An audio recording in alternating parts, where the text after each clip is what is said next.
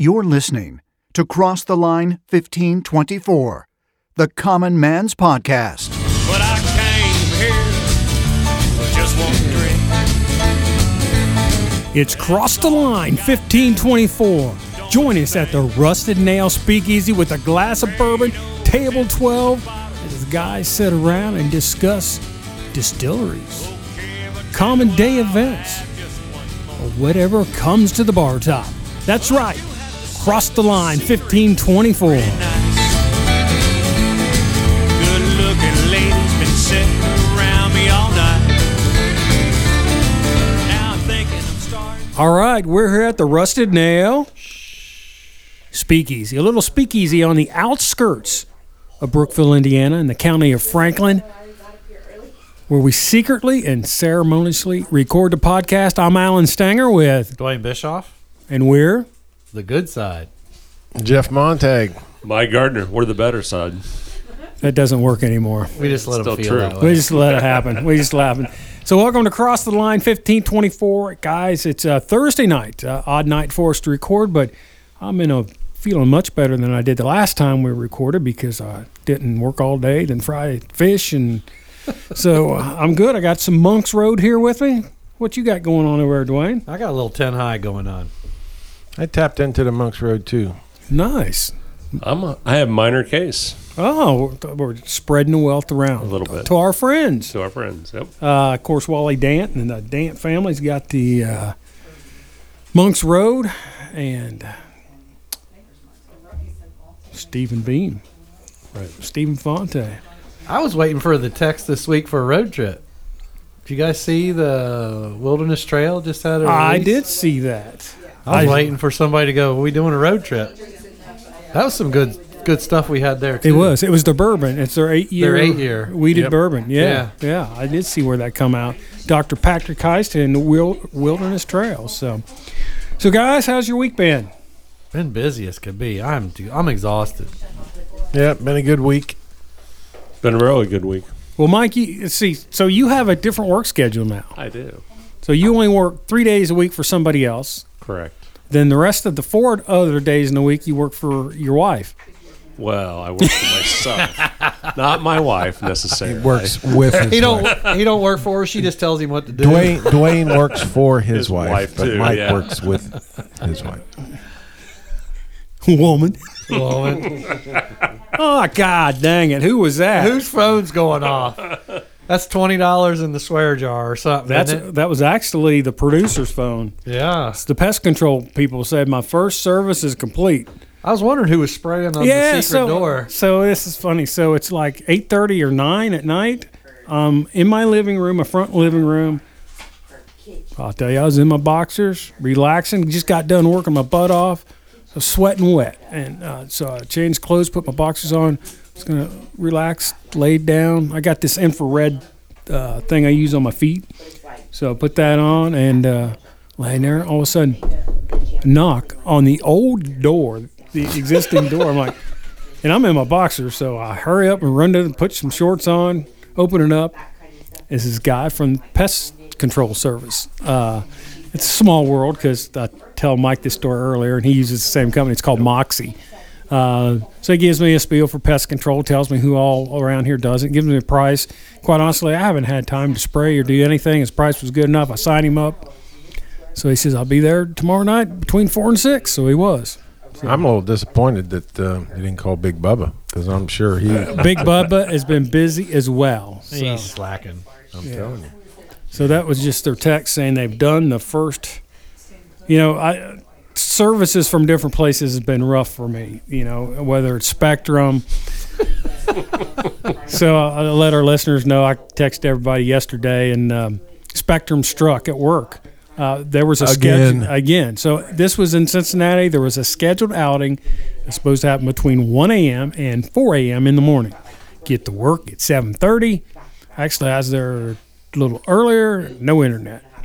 Well, our phones are voice over IP, so no phones.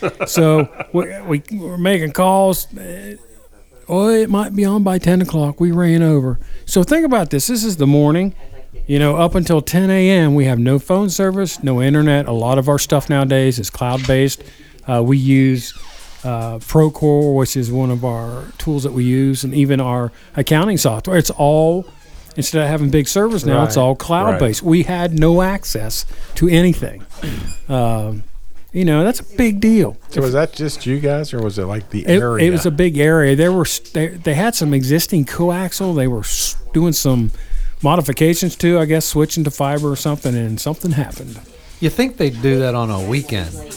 Well, weekend middle of the night instead of a weekday. you would think so, but I don't know. But it came on about a quarter till ten, and but it's amazing when you can't get online. It's Oh, you're so used to you're it. so yeah. used to it. I mean, there were some things I could work within our server, but then I couldn't do anything accounting wise. Couldn't go out and do anything. You know, a bunch of our a bunch of our uh, project management tools are all cloud based now. So I had no access to job photos or, or, or we have cameras in all our jobs. Had no access to that, which our superintendents love when we don't have that. so. Well, that's the way we are at the shop with if the internet or something goes down because all of our we look up all of our own parts for the probably 99% we look up ourselves you can see the part you order it all of our repair orders are all online and so if there's a computer down or a soft or internet down you're just like you're lost i Yeah. mean it's the most it's the best thing in the world while it's working So we all have, you know, through the office and then my personal cell phone's Verizon. So we all have hotspots. So we turn the hotspot on to run a computer. Well, must have been 30,000 people running around hot so no Verizon. Verizon. So I know Verizon working on Yeah. hotspots either. You could get on and that was it. Yeah. Uh, we could get our uh, email because we use Outlook, which is cloud based as well. So we could s- finally send emails, but we couldn't do anything else yeah until it came on. So. yeah those hotspots are okay Yeah, it Even just when they're depends. working You know, good. yeah, I mean, eh, up until we had Spectrum down at the shop, that's how I did my credit cards. Right. So it got us through. Got us through. So, got a couple topics for us to talk about, and, and this one's a good follow up to what we've been. These here's some facts about. The name of the article was called "Electric Catastrophe." So a lot of things we've talked about during the podcast when it comes to electric cars and uh, getting service to electric cars. You know, we were using our knowledge and what we know from common sense. Well, now there's the articles out that actually substantiate how bad uh, the electric grid is versus what the Biden administration has put out as the requirements for electric cars. So, the policies enacted by the Biden administration in previous Democratic controlled Congress are set to plunge the U.S. into a serious energy crisis in the coming years. It has to do with the Biden government's decision to try to force mass adoption of electric cars before either the market or the power grid can adjust to meet the whopping new demand for power generation to supply the critical minerals needed to make the batteries to power the cars as well. So everything we've been saying, except for the mineral part, I didn't even think about.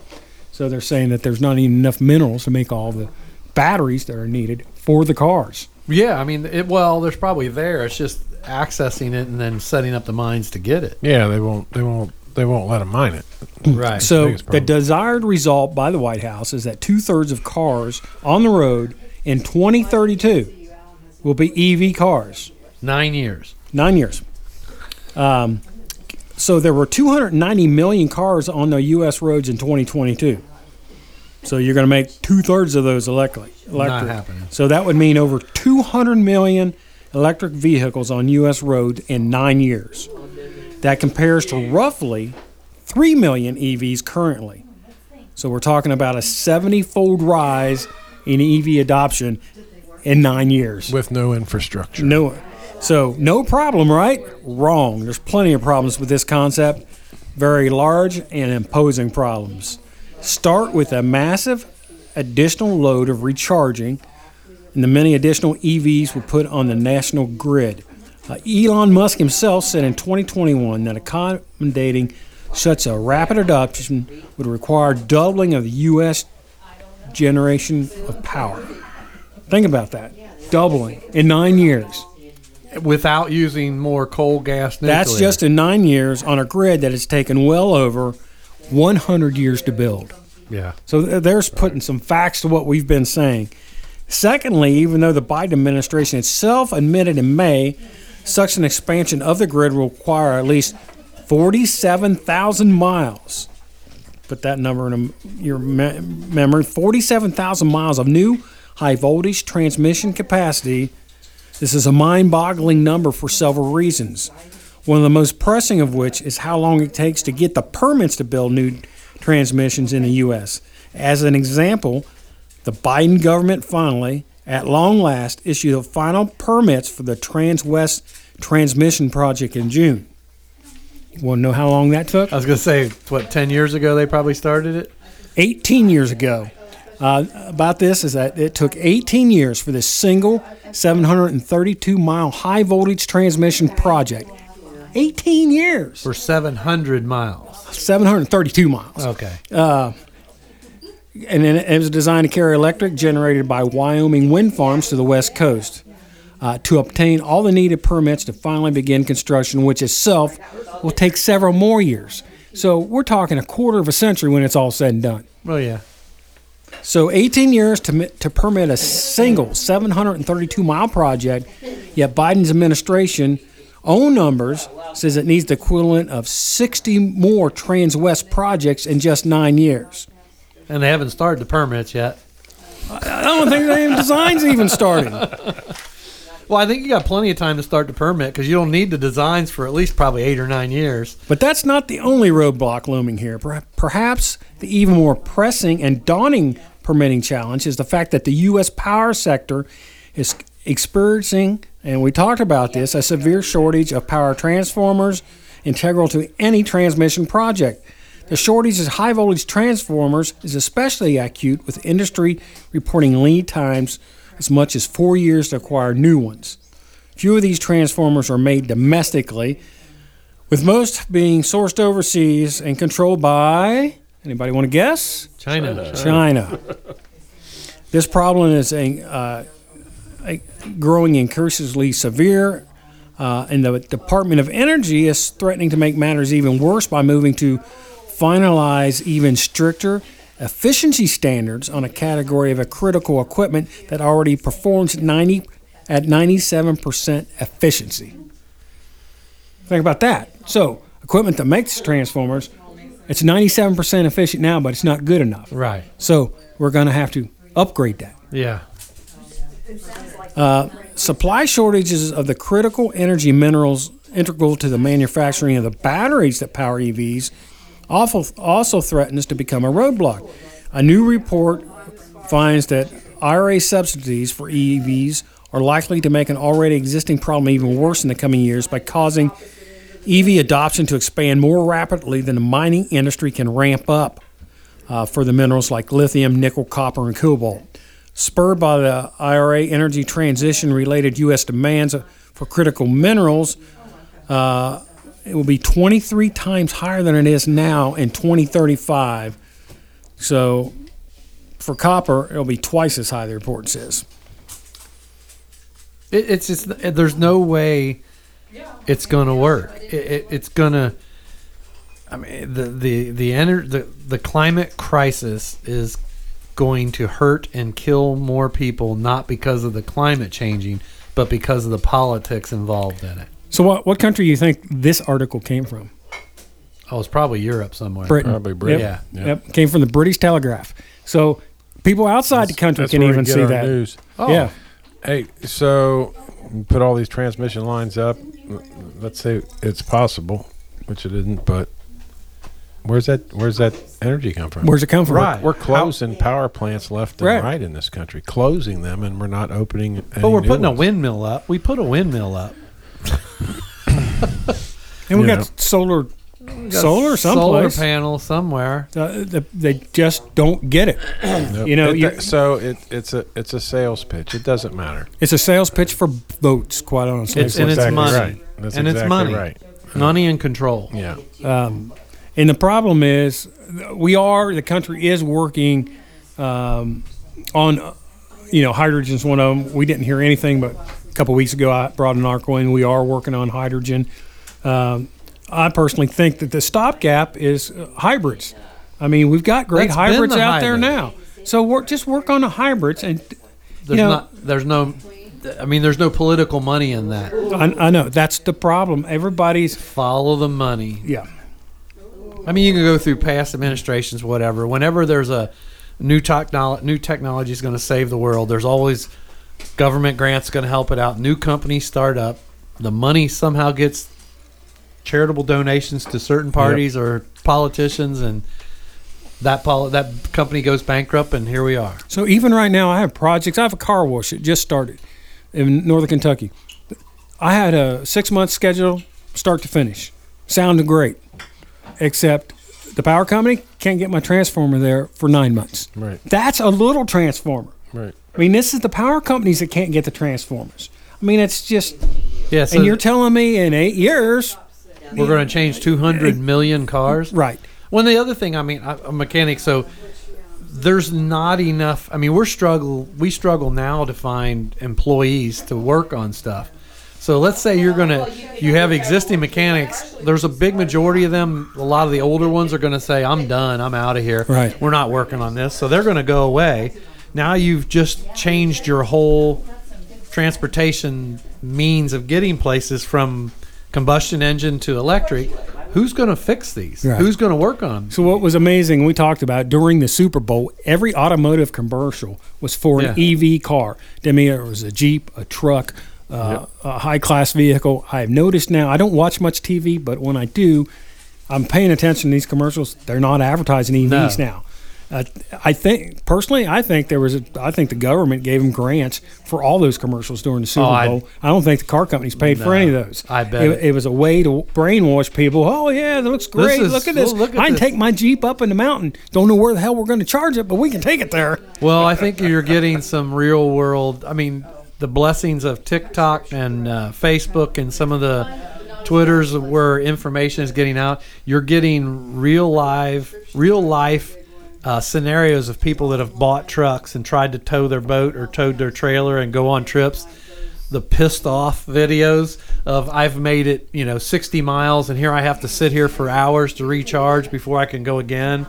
You know, it just it doesn't work. It's Yeah, there was a story a couple weeks ago about a guy that bought a EV 150. I think it was a Yeah, I actually F-150, printed that. And, I was- and he traveled someplace and got out there and he sold it and bought a freaking freaking gas Yeah. operated truck because it was it was like he was hey Right. he, he's trying to have vacation Right. and he ended up having to buy a truck to, in order to enjoy his vacation and get home. And I didn't look. My the tech that works for me come in the other day, and, and I, I meant to look it up, but he said there's a there's a new truck coming out that the batteries are so heavy, it's not allowed to cross certain bridges because it's too much weight for the bridges.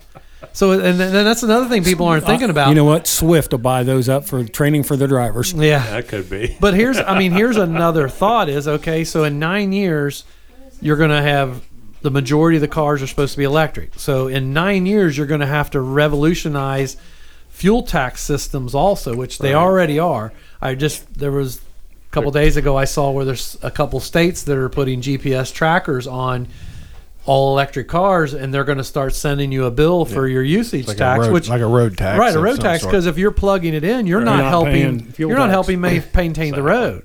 So the benefit they tell you is you don't have to buy fuel but we're still going to tax you you know we're going to get it somewhere Yeah, but but you're going to have to do that around the whole country has to do that in order to keep maintaining the income to maintain the roads you know because you're going to lose that fuel tax yeah. uh, Look, when you got Elon Musk saying this doesn't work, the guy who invented electric car pretty Yeah. much i mean I mean he's the he's or the- revolutionized it You know, the whole hybrid thing, Toyota figured that out years, a, a, a decade ago. Toyota Oh. figured out the hybrid and still have one of the best hybrids out there.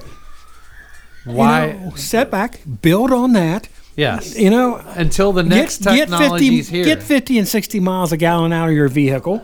That way. And, it, and when you run out of the electric, and it charges itself. I mean, the whole thing Well, is. Right. And so again, as you as you push that into other vehicles, um, being the hybrid, it's going to push the market for the charging systems and the and even the the infrastructure and stuff like that over a period of time. While you can still go enjoy your vacation. Yeah. Right. So the hybrid, the Toyota hybrid, it didn't charge. You didn't plug it in. It charged as you drove. Right. Yeah, the engine would start when it needed it. Yeah, that Yeah. that's what was great about it. It was it was Self. self. yeah, you had had to put- everything right there. you Yeah, you put put fuel fuel in in it. As you drove, you charged the battery. When the battery was charged, it would. You couldn't even feel. I, I had one when I worked for Wallach. Like, uh, drove it from site to site. You couldn't even tell. Besides, on your dashboard, it would change over. Well, when it, and when it comes on, it doesn't it doesn't necessarily have to come on at, at a high RPM. It's just coming on to maintain. Right. So it, it's running as efficient as you can get. And yeah, that that was. I I mean, I don't know why the instead of pushing to switch from A to B or A to C, why we didn't go A to B, But which it's is not hybrid. To me, it's not A to C. It's A to about J. well, yeah. because there's other options out there. But they should have pushed for okay, we need 50% of the market needs to be hybrid by Yeah, exactly. 2028 or 2030. And then and then by 2035 it needs to be this. See, I don't even think, I don't even think 2035. So if you look how long, when you buy a vehicle now, back in growing up, if you had a vehicle that lasted 10 years, that was a big deal. Oh yeah. Oh, Nowadays, vehicles last, you know, it's nothing to see a vehicle on the road with a 200,000, 300,000 miles on it. Oh, my truck getting here tonight's 228,000 miles on it. So you have vehicles that we're buying now that last over a decade. yeah. And, and so you're saying, well, it may be good, but you got to take it off the road because you're not going to meet our requirements. Right. Yeah, I mean there's the other the other you know question nobody's thought about. What are they going to do with all the existing cars? What are you going to do with my car? My car is still it's 228,000 miles. It- It's still I'll drive to California tomorrow on it. Who's going to pay that back? You're going to you know, you, you can't just tell people that you're going to take their car or they got to just sit. You know, it's it's your second probably your second most major investment you have. Sure. I got my 2009 with 390. Yeah. turned 390,000 miles last week. Yep. Well, I had my my rest its white soul, my O O2 uh, diesel. I mean, I had almost four hundred thousand on it. It had a brand new transmission. I was that thing that was going to be my truck till Yeah, your forever truck. forever truck. I Yeah. mean, they make vehicles now. You take care of them, and you keep driving them. Yeah, yeah, it's a it's a different world now as far as what the how the long the cars will last, and they're really used to be there was like you could pick three brands. Now there's a lot of brands that you get two hundred thousand. I mean, Right. hundred thousand is nothing anymore. Right. That's Exactly. that's just broke in. So you know what? I just realized there there was markers around this table when it's time for a commercial break. One of them is when the word's holding up an empty glass. And he's and he's rolling it He's around. rolling around, holding it upside down. Nothing's coming out. So we're going to take a short break, and we'll be right back with Cross the Line, fifteen twenty four. Batesville Liquor Co., located at 315 Shopping Village in downtown Batesville, Indiana, your place for all your cocktail needs. Whether it's beer, wine, spirits, they've got it. They've got your tequilas, they've got your vodkas, they've got your gins, and of course, your bourbons. In fact, they do barrel picks. These are single barrels that have been hand selected by folks at Batesville Liquor Co. just for you. Not sure which spirit you want to try? Maybe you want to go to one of their tastings. That's right. They have a tasting area right there in Batesville Liquor Co. where you can try some of the new and upcoming uh, spirits, uh, new and upcoming bourbons, tequilas. They do it right there in the store. You want to find out when those are? Very simple. Go to their Facebook page, Batesville Liquor Co. They list any tastings they're doing. Uh, normally there's a couple a week. Stop in, say hi, do a tasting. Maybe you'll find a new cocktail that you're interested in. You know, they've got it all there. They've got RTDs. Do you know what RTDs are? That's the newest fad in cocktails. It's ready to drink cocktails already pre-mixed in a can. Pretty simple. It's getting ready to be boat season. You buy an RTD, you put it in a cooler on ice, you've got it right there on the water with you. That's right. Go check them out. Batesville Liquor Co., located at 315 Shopping Village in Batesville, Indiana, or Tebby Liquors, located on Main Street in Brookville, Indiana. As always, tell them the Cross the Line 1524 crew sent you. Gilman Home Centers with 15 locations and growing, and it's the fall of the year. That's right. You may need some leaf rakes or maybe leaf bags. Or maybe it's time to split that pile of wood and you need to rent a log splitter because you know what? The winters are coming. Are you a hunter? Gilman Home Centers also offers hunting licenses along with fishing licenses. That's right, Gilman's Home Centers, your one stop shop for all your home improvement needs. You know what? It's time for a day trip. That's right, a day trip to historic Metamora, Indiana, where you can visit the Sap Bucket, a general store, gift shop, and snack bar located on Main Street in beautiful, historic Metamora, Indiana. Check out the only operational wooden aqueduct in the United States, a water powered grist mill, and many antique shops, craft vendors, food shops. It's a great place to visit. Hop in your car, take a day trip. That's right. You can check out more information about the Sap Bucket at thesapbucket.com or Metamora, Indiana at metamoraindiana.com. Hope to see you soon. All right, we're back here with Cross the Line 1524. We all have glasses I have something in them Something now. in 'em. I've stepped up too. I'm about, I went up to minor case now too. You have stepped up. Nice, nice. So, Jeff Dwayne and I, the last couple months, we've been we've been on a mission. We haven't. This is just between the three of us. You're going to get to hear a little bit of it now, Mike. So, No, nothing. uh, we've been on a mission. Uh, we decided we want a tour bus for the podcast. We need a road bus. Road bus. So we've been shopping. Well, Uh, wait, wait a minute. wait. This started as a, s- a Rose short bus. uh, yeah, it started as a short bus. We're, Yeah. we're way beyond short bus now. So we first it was based on price and knowing that we had a mechanic in our family here. We got Yeah. Dwayne. We got Dwayne. Exactly. So first of all, it all started. We have a consignment auction every year, farm consignment auction twice a year, and so uh, Yeah. this might have been two years ago or actually. three. Yeah, two or three. So there was a short bus on there that had been partially converted, and they're like, "Hey." Because I live right close, go down and look at it. And I said, Dwayne, do you have time to look at it? Well, I don't have time to look at it. So I go down and look at it, and it was pretty bad was shape. pretty I- rough. I, took a bunch of pictures. The damn thing sold for like three grand, which was crazy. Yeah. So, but that got us thinking. You know, we're thinking, ah, Right. and especially we know we have some a- of the trips we've taken Yeah. since. It's like, damn. and since we have a driver now that No, drives no, us no, no, places, No, no, no, we're like, no. Mike's need- not going to be the driver. Uh-uh. Well, we see. We also realize we have Nick now, who's got a chauffeur's license, That's true. who could drive us. So, Nick, if you hear this or your wife hears this, uh, you may be our driver. Uh, anyway, so we've been looking. So every week, it's usually Jeff or me. Dwayne, I don't think Dwayne. Have you ever sent us a bus to look at? Yeah, I did. I Oh, sent yeah. that aluminum Oh, one. the Remember? one- yeah, the, I regret Yeah. not buying yeah, that the one. double decker. The double decker, yeah. Yeah. So w- every week we're sending pictures because we'll find them. Like the one for three thousand needs a new transmission, or one for four thousand might need a fuel pump. You know, it's, uh, there just goes on and on. So we know we know we get something that, that we're going to have to put some more money beyond Sure. that in there. So yeah. So I think probably if we found something for five grand that we all thought was a good deal and didn't have a bunch of things, you know, would hit you up for four grand, Mike. Sponsorship. I need a big response. We'll put Batesville Liquor Co. in small print underneath across the line. so this week it got stepped up, or last, I guess it started Two last weeks two ago. weeks ago. started. So it started. Um, I We're don't in 36 foot buses now. Well, the one I hey, s- we've seen some pretty good ones with reasonable price. so Yeah. so I think Jeff sent the one that had uh, like black light mood lighting in it, Yeah. and there's a stripper pole in the center of it. Said it had great great sound Great and all sound. that stuff. It was- only- it wasn't it That was like six or seven. Yeah, grand. it had something going on. It wouldn't. There was. It dropped in price. It went from sixty-five to five. Yeah. Said it wouldn't stay running or something. Yeah. But Dwayne's comment was, "I don't want to take a black light in there."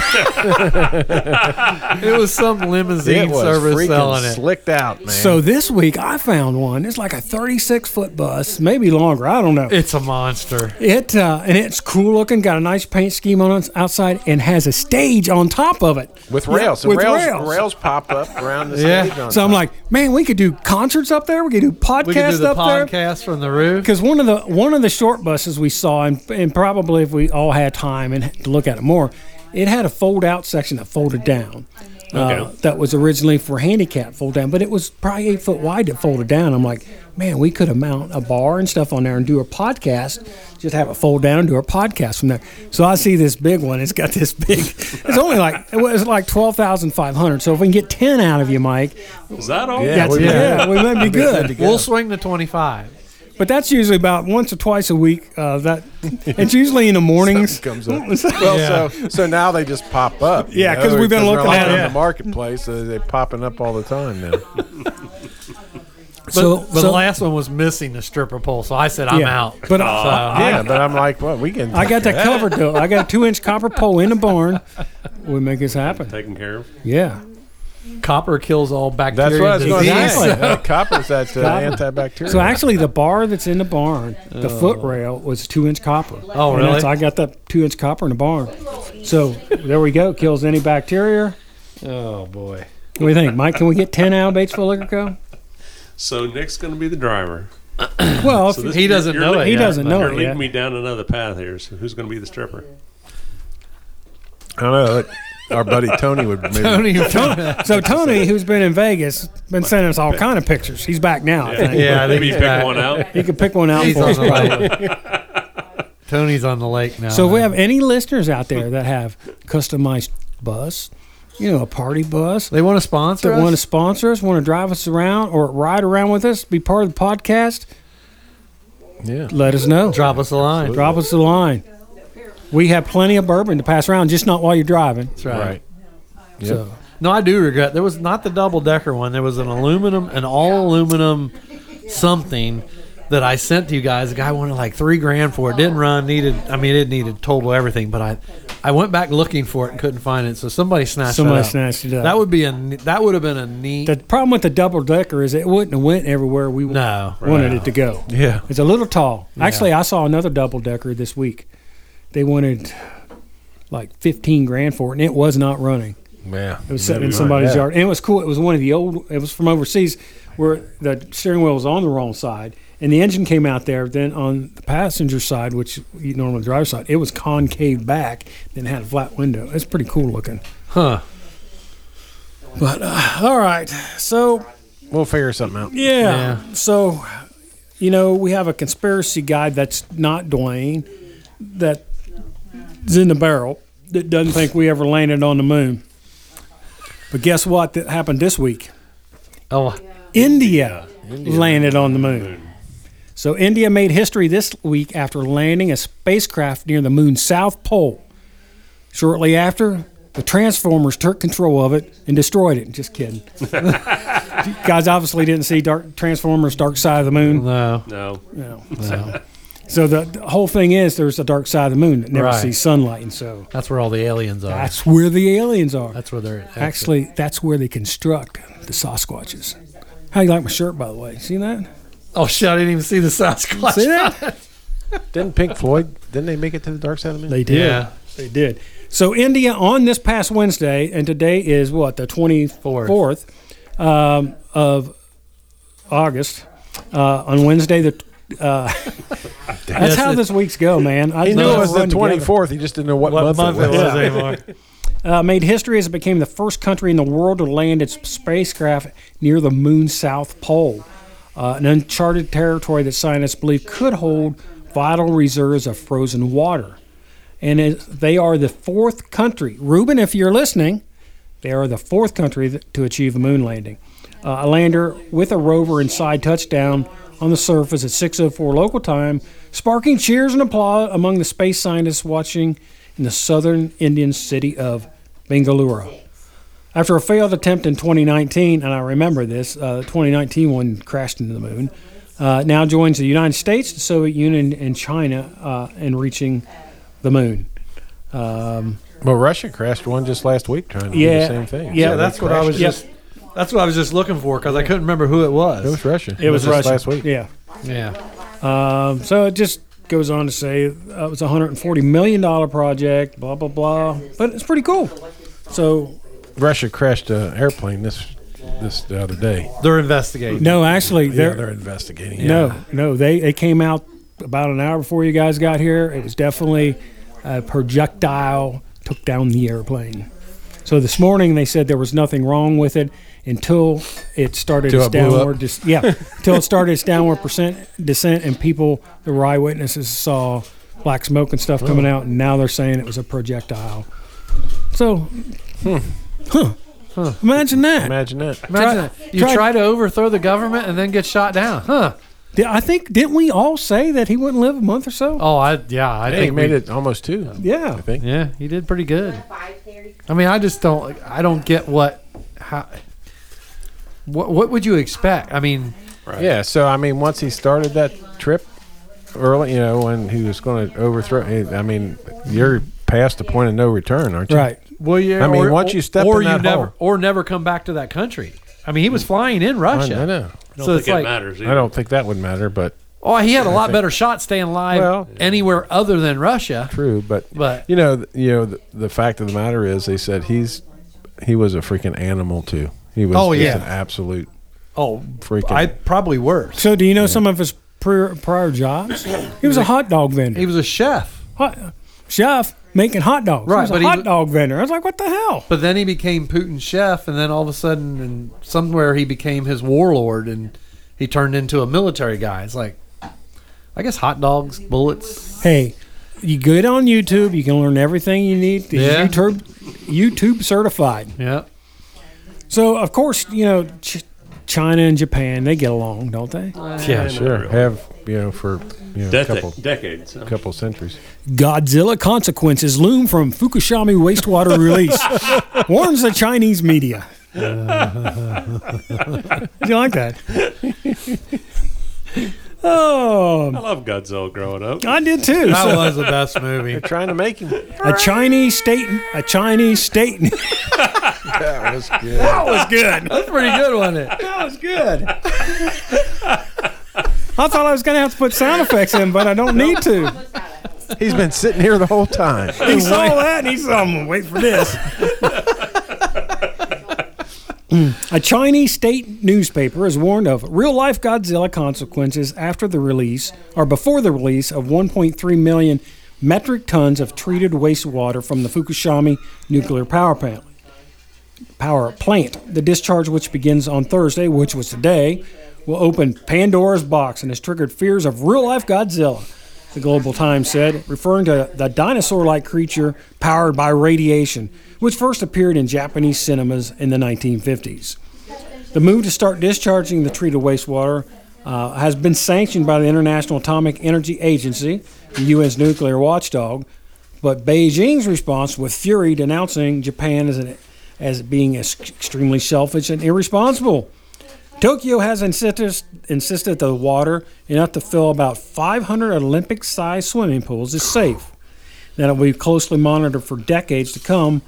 Uh, the plans were consistent with the international standards that would have negligible impact on people and the environment. How are you going to monitor it once you Just dump it? hold on. Hold on. Let me dump this in the ocean. I'm going to watch it. Those is here. Here's where it goes. Those assurances have been endorsed by the United States of America, but Oh. rebuffed by the Chinese government, which this week summoned the Japanese ambassador to Beijing to Beijing to protest against the decision. The discharge, in quotes, the discharge will spread the risk of nuclear contamination to the rest of the world. By doing so, Japan is putting its selfish interest above long-term well-being of the entire Says the humanity. most says the most That's polluted exactly country in the freaking world. Exactly. Well, maybe one, top two at least there. No, they're number one. Are they number China's one? number one. Uh, The, the Chinese government says this without mentioning any scientific evidence for its claim. Um, Hasn't Fukushima been dumping since the reactor? it has not. So the discharge uh, from the plants 12 years after the water was contaminated when a powerful earthquake and tsunami destroyed, destroyed the station's electric and cooling systems. uh, on Tuesday, uh, South Korea said it saw no scientific, scientific or technical problems with the plan, uh, but that the government did not necessarily agree or support it. Uh, Hong Kong said it would ban import of aquatic products from the 10 prefectures in Japan. So, first of all, uh, guys, no seafood from Japan. Yeah. Okay. Uh, Japan says the release is urgent because the plant is rapidly running out of space. Uh, it has used a filtration method known as the Advanced Liquid Processing System to remove most of the radioactive. Let me say that again: most of the radioactive elements from the water. And says it will dilute and slowly release the liquid in it, and it's aligned to, with international safety guidelines. Uh, they said they will proceed with a high level of transparency and has pledged 434 million to tackle th- 434 pounds million pounds. I don't know how that translates to tackle potential reputational damage to support local fishermen. Because we're not going to buy fish from there. Yeah. Um, so that's what that does. So there you go. So they got to do something with it. They've been filtrating it. Right. Uh, you know, But see, I swear when that first melted down, they said it was so hot they were never going to be able to cool it, Yeah, and that it had been leaking into the ocean. I mean, that was right after it happened. They said it was going to leak forever, pretty much. apparently not. They were able to. So they must it. have got something. Yeah. Once again, once again, you don't know what to believe sometimes, what not to believe. Exactly. Um, but so, did you hear about this on any news channel around here? That no, never heard a thing about it. What's that about that? Yeah. That was probably out out of Uh, Australia or I, I heard about it. British. Yeah, I British. I read it probably Probably read it- 1440, I think. Um, uh, that online news that I Yeah. So Look at it every came day. from the British Telegraph again. It's amazing all these good stories. Well, just real news and not. Well, if you're looking to learn more about the bourbon country and probably the most unorthodox way you've ever heard it, you need to listen to Two Shots on a Barrel podcast. You can join the Bow Brothers, a couple of longtime goofy radio DJs from Kentucky, and learn more about what makes the heart of bourbon country so famous. You can listen to the Bow Brothers as they look to interview experts in the bourbon industry and other things that are truly unique to Central Kentucky, like wineries, craft breweries, caves, kayaking, you name it. It's Two Shots on a Barrel podcast with the Bow Brothers. You can find it on all of the major podcast platforms. Two Shots on a Barrel. You can learn more about Kentucky only the way the Bow Brothers can bring it on Two Shots on a Barrel podcast. Hey friends, it's your old buddy Rick Garrett. Each week I have the pleasure of hosting the Experience Franklin County, Indiana podcast, where we look at the people, places, and events that make Franklin County such an amazing place to work, visit, or live. Join us each week on the Experience Franklin County, Indiana podcast, available on your favorite podcast provider. Do pay attention. I missed Yeah. that So one. uh, I accidentally hit the mouse and I caught it right away. I didn't touch it and it shut off. I got witnesses. Jeff was sitting You know beside what? me. I've done uh, like Oh, shut up. 180 some podcasts and never once had it just shut off on me. well, you weren't. You were. You're here, so there's no spirits attacking it. Did you hear the podcast I put out with that on there? yeah Dwayne hasn't heard it yet, obviously. Yeah, I did. Uh, the one that came out this week. Yeah. With the second. Yeah, well, I was listening while I second was one. work, so I might. I might have to go back and You read missed it. yeah Oh yeah, I did. The smart. Yeah, I heard the smart ass remarks. Yeah. Well- just they're just so common that you just it's just part of the deal Yeah, I just didn't even notice it. right Yeah. no no biggie It's it's all good. it's, it's all all good. So we talked a little bit. Tony had had, had been in uh, Vegas along with uh, Nick. Nick's Right. daughter got married, I guess. So we got some questionable pictures from Tony. I'm not sure that his Kim, his wife, has seen all those. So Tony, if you want to keep it that way, there's four of us here. And a sponsorship on a bus Twenty bucks a piece. We'll make that happen. Being bribed by bourbon. or breakfast. Tony drinks Busch Light, so Uh, well. we, we're out of luck there. He probably likes that Busch Light apple Peach. stuff or peach stuff. Good God, what's wrong with people? All right, you guys got anything else you want to talk about this podcast? I can talk about my vacation a little bit. Yeah, yeah, we missed yeah. that. yeah so um yeah we went out to uh, glacier national park here a couple weeks ago. Robin and i uh, and uh, our daughter melody and her husband brandon and uh, and then my son mark and his fiance sierra drove up from salt lake city up to glacier. So uh, just amazing trip. It was just um, you know as far as trips go, the only thing that wasn't perfect about it is it wasn't long enough. It wasn't longer, I should say. It wasn't longer. Yeah. So that was our first time any of us went to Glacier. We've been to several national parks in the past, Yellowstone and um, Grand Tetons, Grand Canyon. Uh, and prior to this trip, the Tetons was probably my top spot. But um, I gotta say, Glacier, you know, um, a little different. You can't you can't drive around the park quite as well as you can Yellowstone and and Tetons. So you got to get out of your car a little bit more, I think, to to enjoy really Everything. what it has to offer. Right. And not that and not that we did a lot. Of course, Mark and Sierra certainly did. They and Melody and Brandon they hiked around a little bit more than Robin and I, but but we did some hiking and. Uh, but our trip out there, I was. I think I've told a couple of you guys this is uh, flying out. I was going to say you were you Yeah, it were started leaving out. out- the highlight of the Yeah, trip. it started out. I don't want to say the highlight, but it sure, sure got us started off okay. It made a good start for a trip. So we're flying Delta out of Cincinnati through Salt Lake City to uh, Kalispell, Montana, which is a half hour from Glacier Park. So we um, we were flying about five or six hours ahead of Melody and Brandon, and they were t- they were on the same route. So we Robin and I got to um, Salt Lake City with about an hour and a half layover there, and as we're sitting at the gate waiting for them to let us start boarding the plane between Salt Lake City and Kalispell.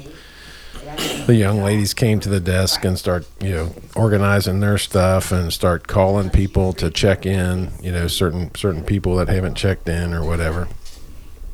And then they announced that they had they had need for six volunteers to take a different flight to Kalispell because they were overbooked on this flight by six and they said we were offering twelve hundred dollars a seat. So my head jerked around, and I looked at Robin and I said, "Did she say twelve hundred dollars?" I think my hand would have jerked up probably. You'd had to. I'd have been running to the counter. And Robin Well, said, oh. "Yeah." I said, "That's twenty four hundred dollars." So we're not in any hurry. So we got up and headed up to the desk, and um, while we're standing there, we're talking with one girl about what the alternative Right. Well, uh, how can I get are. there? One was to fly in an hour back to Denver and then to Kalispell and get us about the, in there about two hours later than we would have, which would have been about six. That would have got us there about six thirty. And then the other was well, or you can wait here until nine o'clock this evening and fly direct to Kalispell from here. Which Melody and Brandon weren't going to get to Kalispell till midnight. That's where our car rental was. I was like, well, we can just do that because then we'll just hang out at the Kalispell airport and wait for them to come in rather than go to the house and come back. So while we're talking to this young lady, the other one announces they're now fifteen hundred dollars a piece. so I said, sign us up. So they have us go sit down. She said, once we get everything finalized, we'll let you know. So as we're sitting there, they still have two more that they need to get rid of. Goes up to seventeen hundred dollars a ticket. So Delta paid us thirty four hundred dollars to wait a few Sit on hours your ass.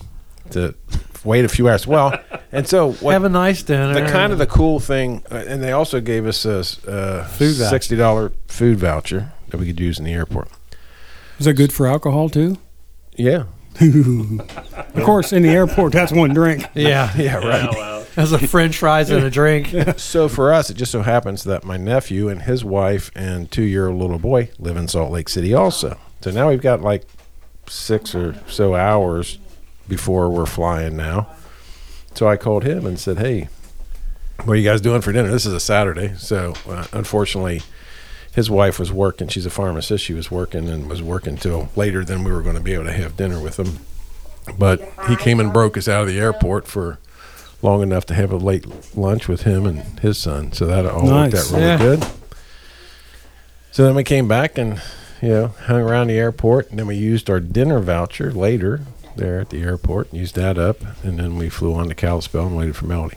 So in actuality, as good as that got started, the trip just got better from there on out. Oh, yeah. we had a great time. You guys saw a lot of the pictures Right, I posted. And uh, yeah, I would certainly recommend Glacier National Park. The one thing about all these national parks now that um, I didn't realize until this trip, and I guess most of the national parks are doing this, is you have to get online months in advance to get like uh, reservations to take the roads, to take the drives in the park. So Glacier has one main road that runs um, east and west through through completely through the park called the Road to the Sun. And we had gotten reservations like back in March. It's like they it's like 3 months before. It's like you know they come out for the, these months. So it's like getting concert tickets. We're we were all like online separately. Right. So Mark had, or I had gotten, I had gotten a three day. It's only like two bucks, but you still got to Right. you still Still got to get them right.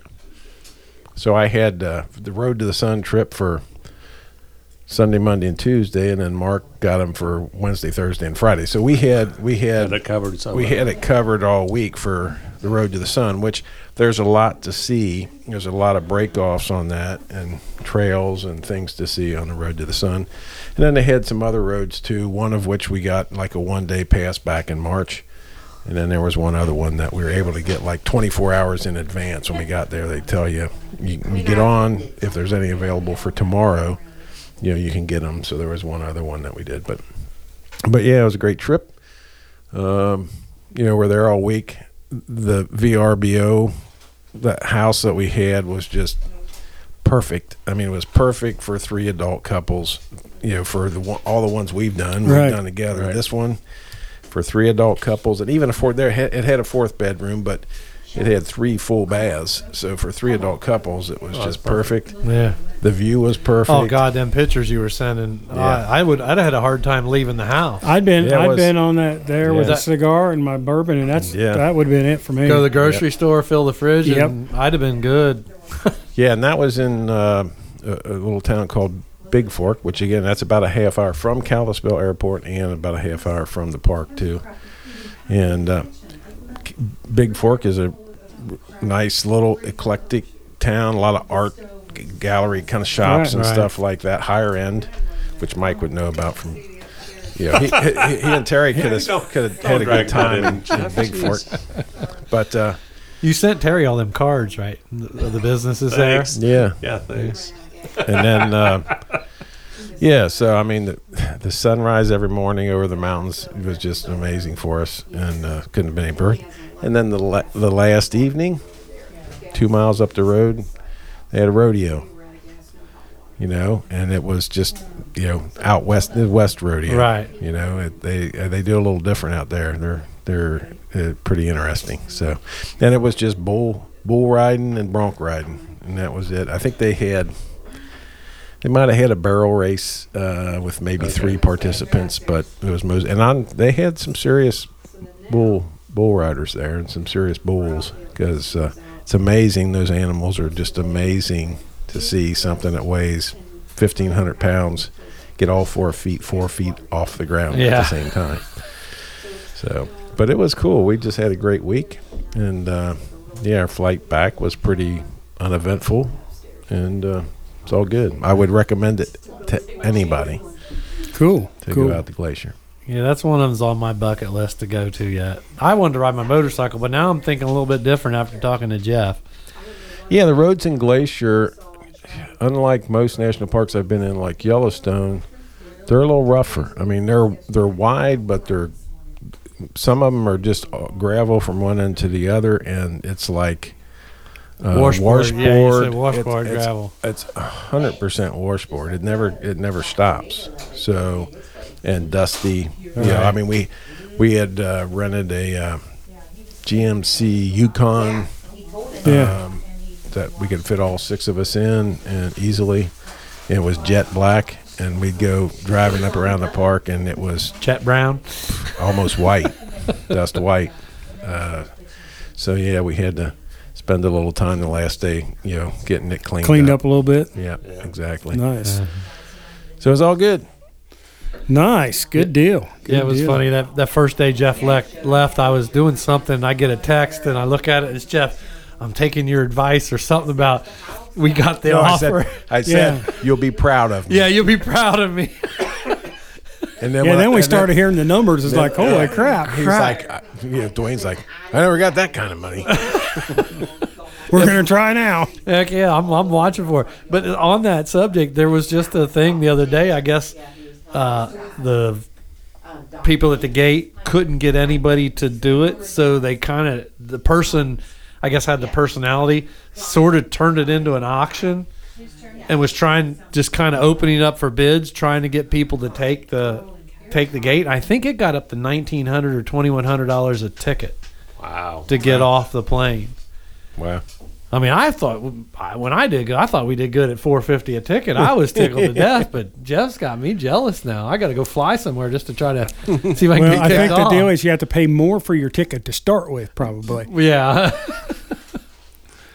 All right, good deal. Well, that sounds like we might have to put that on our list of things to do. Absolutely. You know, we were talking about bourbon and drinking, and uh, so I did hear back from J Bo and Jimbo.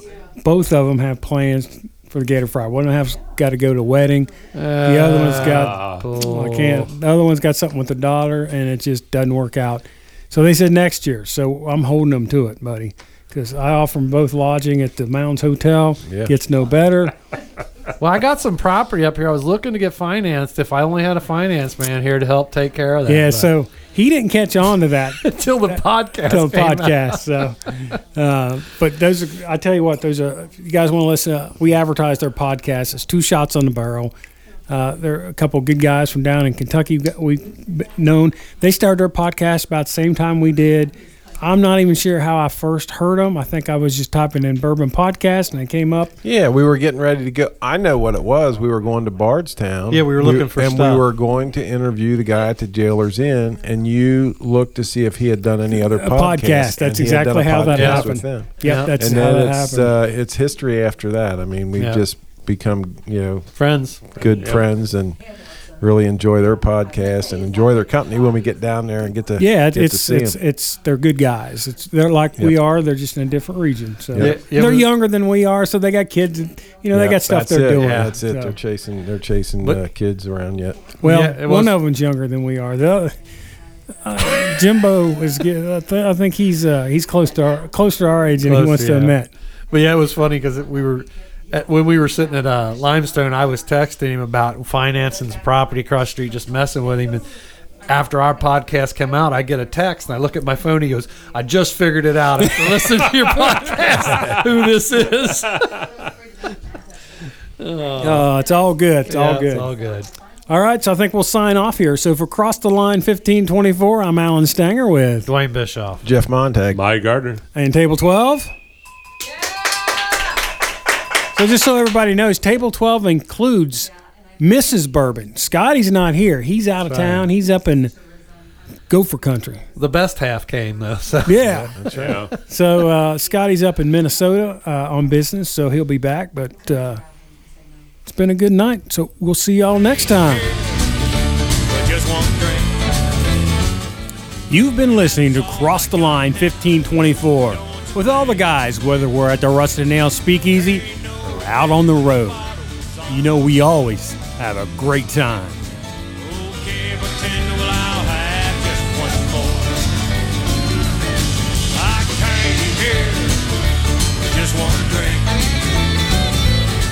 Hey, check out our webpage at www.crosstheline1524.com. We're also on Facebook and Twitter. Check out Podcast 1524 on Twitter and Cross the Line 15 slash 24 on Facebook.